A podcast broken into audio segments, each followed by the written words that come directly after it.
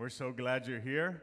Um, let's go. Let's dive into the Word. Let's go to the book of Matthew, chapter four.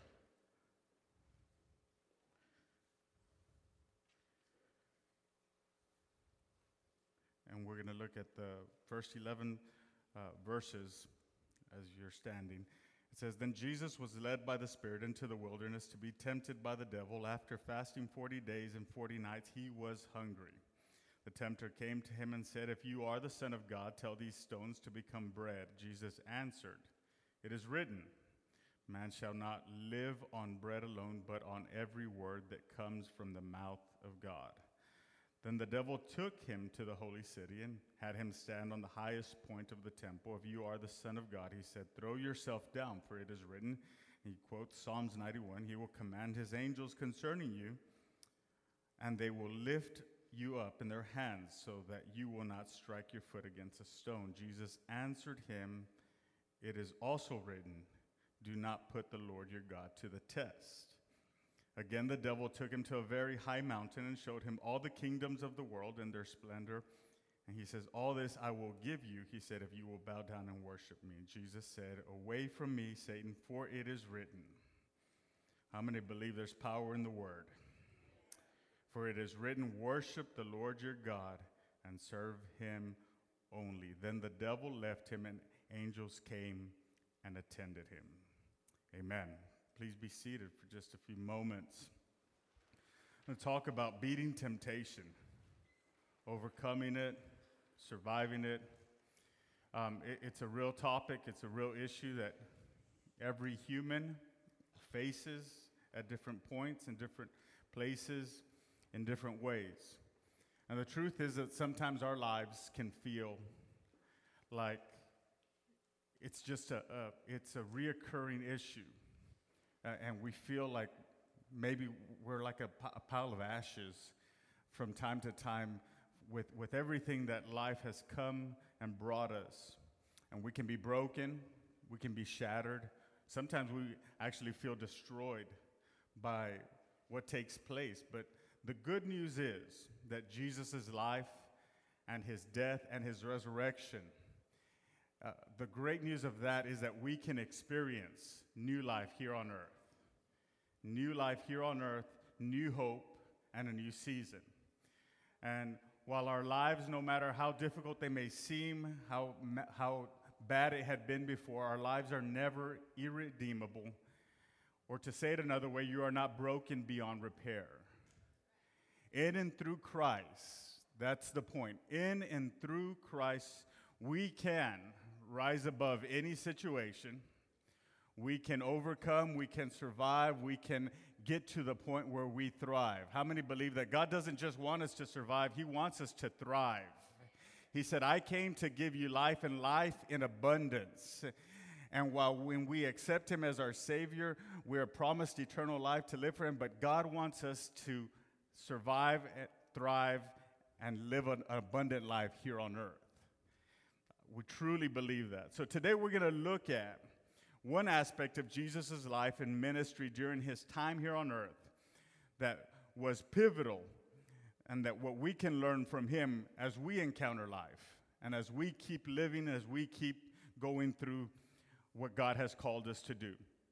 At the start of Jesus' earthly ministry, there's a 40 day fasting period where he is abstaining from all food, and the one that comes to tempt him after all these, uh, after these days is the devil himself. So I can only imagine what that felt like. I can only imagine what that looked like, and I can only imagine what it would have been like to endure that. And this is the scenario that Jesus confronts and that Jesus has to overcome. So we're going to look at the season of Jesus' life and we, what we can learn from that and be encouraged through his example and through his model of how we can overcome temptation in our lives as well. So let's start off by stating the obvious and let's recognize that we all face temptation. Doesn't matter how old we are, it doesn't matter it, our background, it doesn't matter our trajectory. The truth is that we all face temptation at one point or the or another another. It doesn't matter how much we pray. It doesn't matter how much we worship. Temptation will always be there. It is a part of life. It should be expected. No one is immune. No one is immune for the for the desires or to have things or to do things that do not align with the will of God. Temptation comes in many forms and it could be something small. It could be something that is not so obvious. It could be something that maybe nobody knows about, and, and, and it could be a, an occurrence that is taking place. But, but it is those small occurrences that could lead to, to great problems.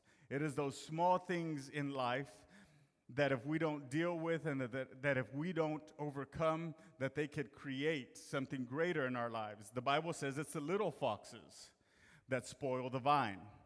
And believe me, when I say that temptation and desires, that even though they may start small, they could evolve into something greater and they could lead into things that are devastating. They could lead into things that really taint us and, and harm us.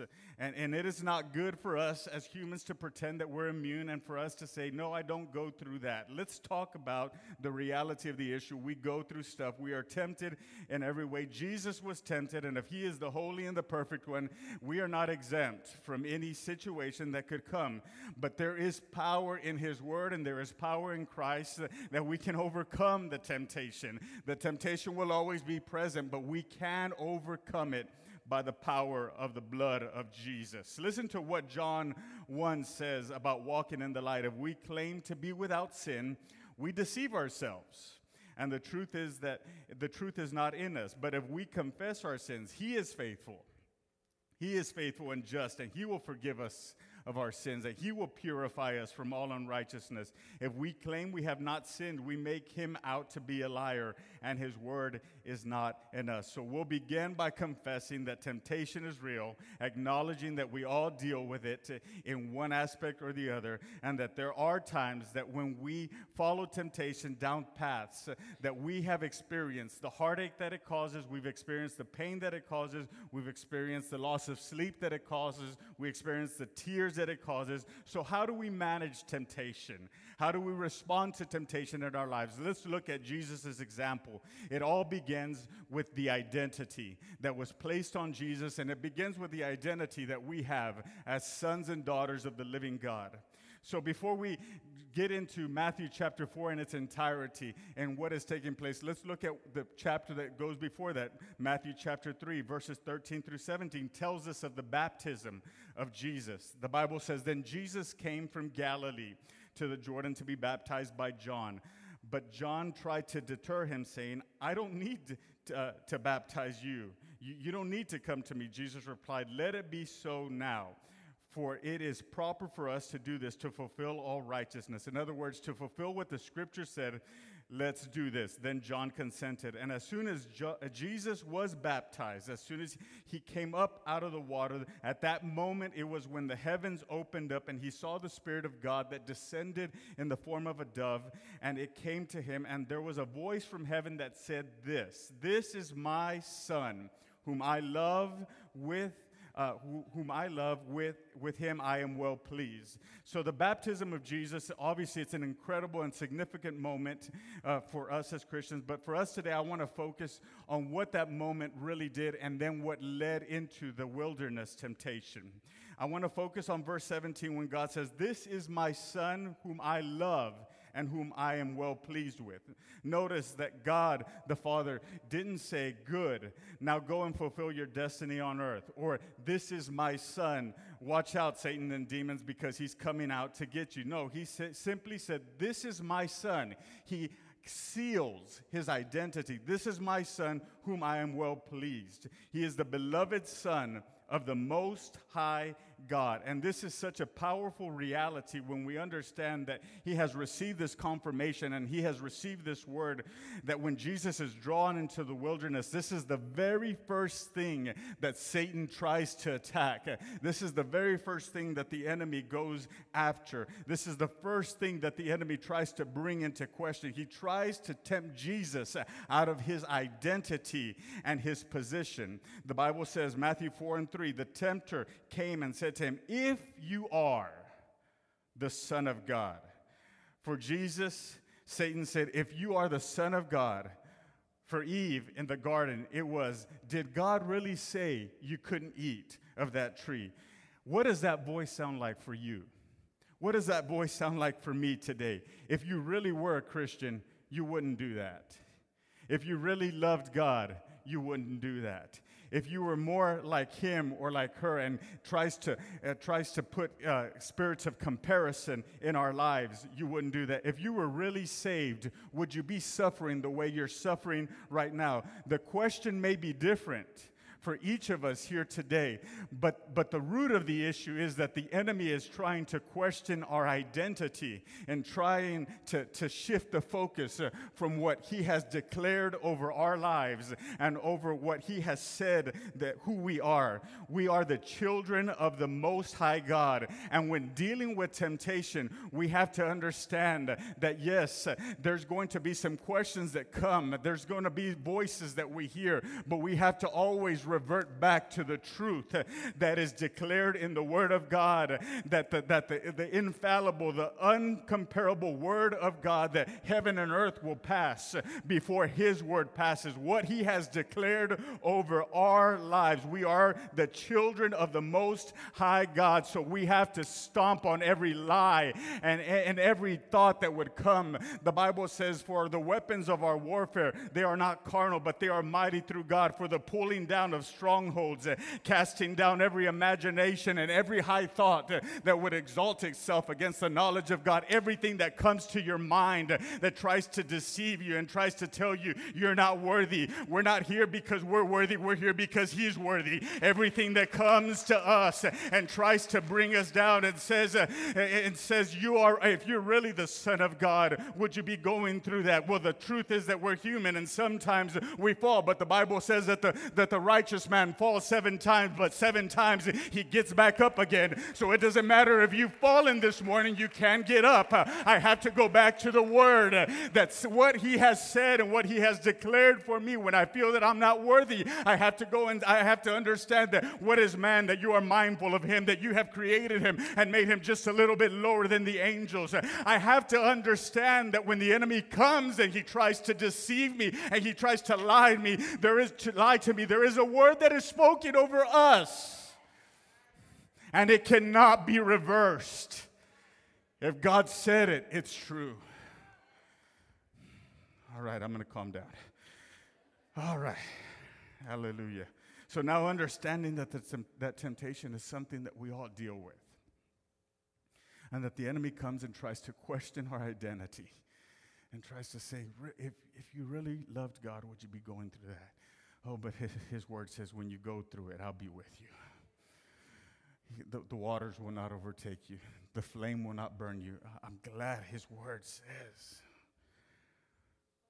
So, when questioning our identity comes up, we have to understand that it's the primary tactic of the enemy. It is what he always goes to to try to bring us down.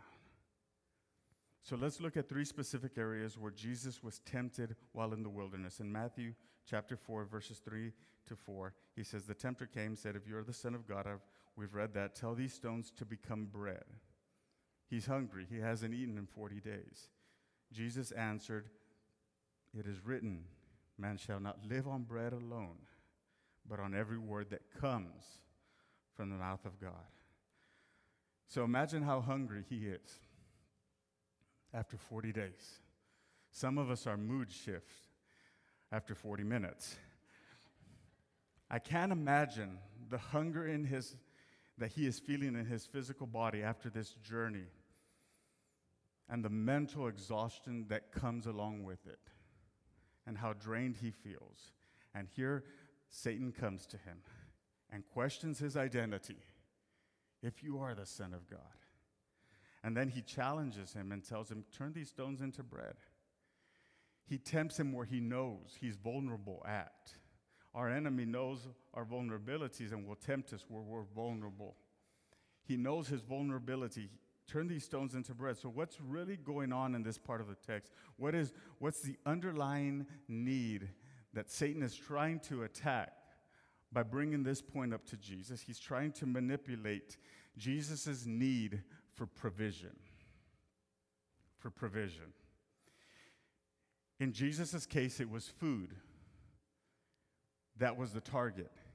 In our case, it could look a whole lot different. Where is the enemy targeting our provision? Where is he targeting? However, in all these things, we look to God. In these moments, we look to him and we trust him to be our source. The Bible reminds us in Philippians chapter 4 and verse 19, my God, my God will meet all your needs according to the riches of his glory in Christ Jesus. Matthew 6, 26 says, Look at the birds of the air. They do not sow or reap or store away in barns, and yet your heavenly Father feeds them. Are you not much more valuable than they are? Psalms 23 verse 1 The Lord is my shepherd, I shall not want. A good shepherd will always supply for his flock. A good father will always take care of his children, and he is the good shepherd, and he is a good father. And he cares for us. And we can trust that our needs will be met in him. And that the only provision that we truly need comes from the hand of God. And that he can be trusted and that His Word gives us what we need. His Word gives us the sustenance and the life that we need. And then the enemy doesn't give up. Our enemy does not give up quickly. He goes after the protection. Then the devil took him to the holy city, verses 5 and 7 and had him stand on the highest point of the temple. If you are the Son of God, he said, throw yourself down, for it is written, He will command His angels concerning you, and they will lift you up in their hands, and that you will not strike your foot against a stone. Jesus answered again, It is written, Do not put the Lord your God to the test. Do not tempt the Lord your God. The, sec- the second temptation that we see unfolding here is of Jesus seeming to be, uh, seeming to be inviting to, to test God's protection over his life, his beloved son. So, Jesus, having confidence in the care and the concern that his God, that his Father has for him, he, sa- he says, I'm not going to give in to what the enemy is asking me to do. In fact, Jesus brings up the very important principle that we see. He says, Do not tempt the Lord your God, do not test him. But if we're honest, we often feel tempted to do things we shouldn't simply because of God's grace and some, simply because of his overflowing love that we've experienced in our lives.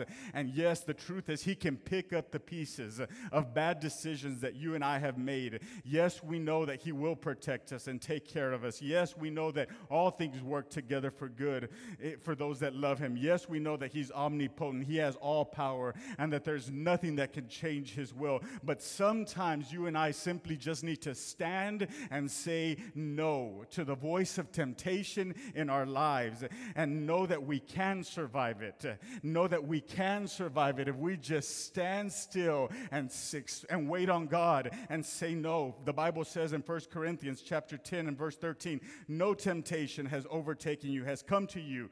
It says, which is common to mankind, and God who is faithful, he will not let you be tempted beyond what you can bear. How many believe he's faithful this morning? But he will also provide a way out. There's a way out to what you're facing this morning. There's a way out to, to what you've been battling for the last few years, for the last few months, for the last few weeks. There's, there's a way out to, to the struggle in your marriage. There's a way out to the struggle in your finances.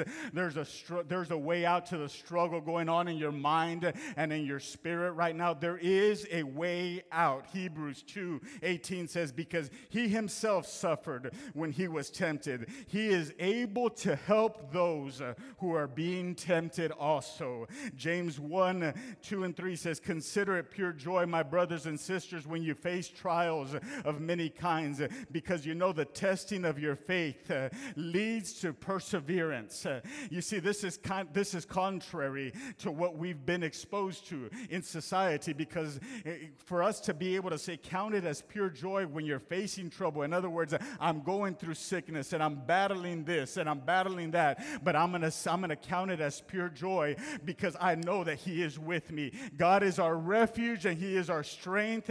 He is our ever present help in trouble. He is our protector. He doesn't give, and the enemy doesn't give up, so he goes after his position. He couldn't get him with provision. I mean, he could not get him with provision. He could not get him with protection, so he targets position. Jesus' position, Matthew 4 8 and 11. Again, the devil took him to a very high mountain and showed him all the kingdoms of the, of the world and their splendor. And he says, All this I will give to you if you will just bow down and worship me. He tries to make a deal with Jesus. I will give this to you. Not knowing that the earth is the Lord's and the fullness thereof. Then the, Jesus said to him, Away from me, Satan. For it is written, Worship the Lord your God and serve him only. Then the devil left him. Then the devil left him, and angels came and attended him. The third and final temptation is for Jesus to worship Satan, and in doing so, he would receive dominion over all the kingdoms of the world. Seems like an easy enough choice. But for some, the temptation of position and power can be overwhelming. But Jesus stands firm. He stands firm. The Bible says, Submit yourselves then to God, resist the devil, and he will flee. Can you just hold on just a little bit longer? in that trial, in that situation, could you just hold on a little bit longer and just resist and know that there comes a time where He will give up? Because greater is He that is in us, amen, than He that is in the world. We must choose to worship God, to worship God alone.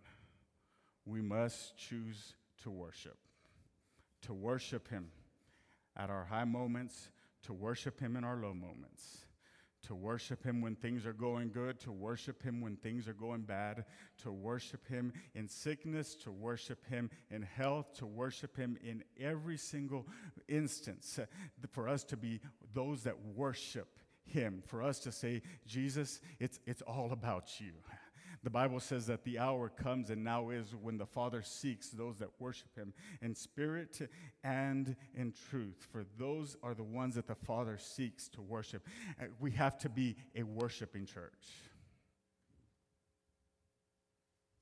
And we have to trust in the significance and in the source that is Jesus. And to trust that what we need in this moment right now can come from Him can come from him.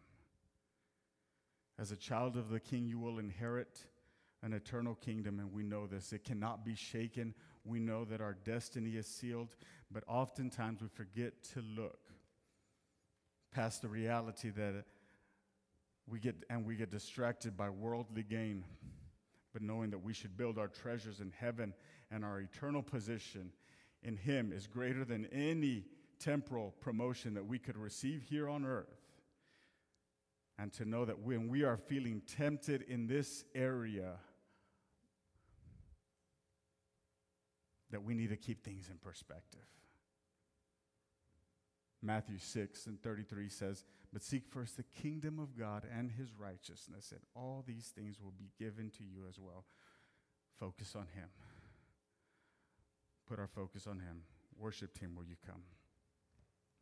One thing that was consistent every time the devil tempted Jesus, whether it was provision, whether it was protection, or whether it was his position. Three different forms of temptation, but there was one common response. He said, It is written. It is written. Why is that important? Because you may be facing something that I'm not facing, and you may be facing something that he or she is not facing, but there is one common response it is written.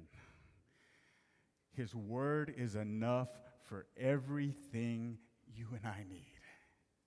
His word is enough to sustain us and to keep us and to preserve us and to hold us together. His word is enough. Hebrews says, For the word of God is living and active and sharper than any two edged sword, piercing as far as the division of soul and spirit, of both joints and marrow, and is able to judge the thoughts and the intentions of the heart. Let's make no mistake that the, our tempter doesn't not take time off and he doesn't give up easy.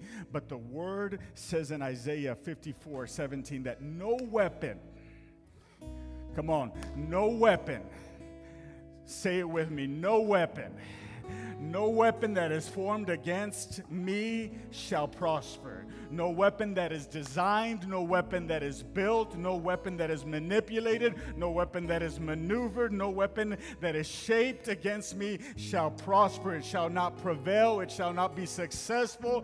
It doesn't mean that it won't hurt. It doesn't mean that it won't sting. It doesn't mean that we may not, it doesn't mean that we're uh, free from mourning or crying. It doesn't mean that it won't affect us. It doesn't mean that it won't zap our strength strength. But when all is said and done, it will not prevail against us. Jesus said, Upon this rock I will build my church, and the gates of hell shall not prevail against it. I want to tell you this morning that you may be going through something, but there is power in His word and standing on the promises of God that are yes and amen. The Bible says that after you've suffered a little while, that the God of all grace, who has called you to his eternal glory in Christ will himself restore, confirm, strengthen, and establish you. Oh, bless his name. He will restore, he will confirm, he will strengthen, and he will establish you.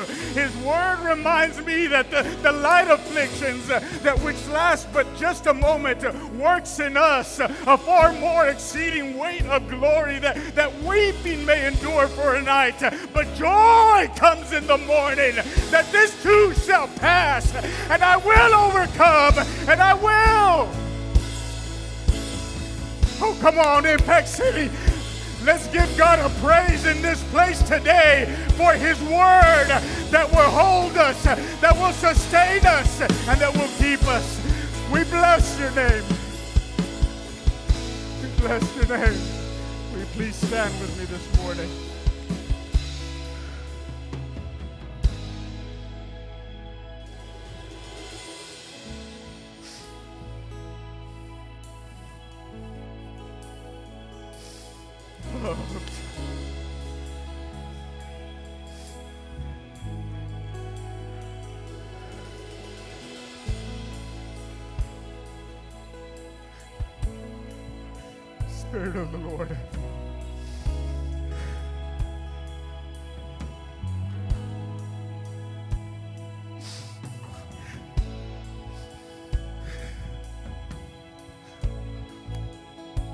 In this moment, in this moment, I want to pray for you right now. That whatever you're going through, right now, your heart may be heavy. Your burden may be overloading you. But right now, right now, God, by the authority that is in your word and by the power that is in the mighty name of Jesus, right now, God, we come against. We come against every burden. We come against every lie. We come against everything that has come against us to deceive us, to question our identity. We come against everything that has come to try to destroy us, to try to divert our purpose in you, God. Right now, God, we come against everything that has come against our minds, our spirits. We come against everything that has come against our marriages, our families, our households. We come against everything that has come against our finances, uh, our jobs, and our careers. Right now, in the name of Jesus, uh, I declare that no weapon I declare that no weapon will prosper. I declare that no weapon will be successful. I declare that no weapon, no weapon will prevail. Right now, God, I declare your promises to be true in every circumstance. Whatever that whatever we're facing today, God, we lay at your feet and we trust you and we believe you right now. In Jesus' name.